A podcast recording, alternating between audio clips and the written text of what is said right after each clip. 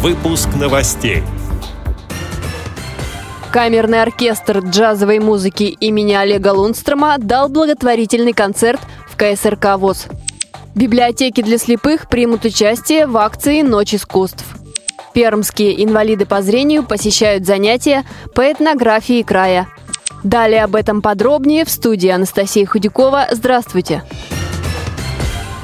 Известный камерный оркестр джазовой музыки имени Олега Лунстрома уже в третий раз дал благотворительный концерт в культурно-спортивном реабилитационном комплексе ВОЗ – Творческий вечер организовала Московская городская организация Всероссийского общества слепых.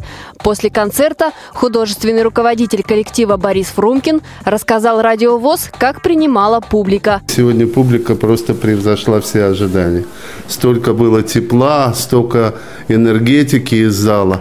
А ведь это для нас самое главное. Сколько отдаешь, еще получать столько же. Бывает зал играешь, играешь, и все проваливается в какую-то темноту и глубину. И где обратной отдачи нету. Ну, где-то, конечно, у нас всегда в конце появляется, но здесь было с первых звуков. То есть публика настолько ждала и настолько она ощущает и понимает то, что делает оркестр на сцене, что это прекрасно. Должен сказать, что благожелательность публики не меняется раз от раза, потому что трудно ждать более теплого уже приема, он настолько всегда хорош что мы всегда с удовольствием здесь работаем.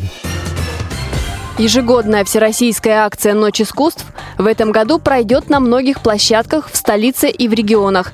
Основные мероприятия приурочены сразу к трем событиям – году экологии, столетию Октябрьской революции в России и ко Дню народного единства. 4 ноября в Российской государственной библиотеке для слепых состоится концерт лауреата многих конкурсов вокального трио из Твери «Интуиция плюс». Для детей будет организована программа, где через авторскую сказку познакомят с глиняной игрушкой, а также проведут мастер-класс по ее изготовлению. А еще научат делать объемные фигуры в технике оригами. В этот день на выставке представят издание специальных форматов и коллекцию 3D-экспонатов.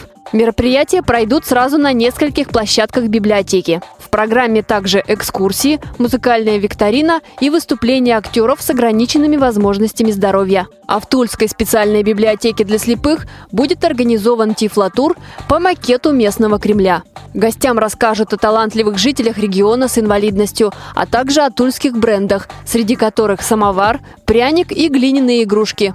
Также в этот день в библиотеке пройдут показ фильма с тифлокомментарием, встреча с местными поэтами и музыкантами. В Пермском культурно-спортивном реабилитационном центре ВОЗ начались занятия по этнографии края.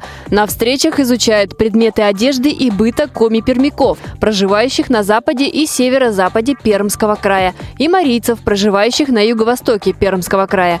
Незрячие посетители уже ознакомились с кокошниками, платьями, поясами и предметами домашнего обихода этих народов. Планируется знакомство с музыкой и танцами коми-пермяков, сообщил общественный корреспондент Радио ВОЗ Владимир Ухов.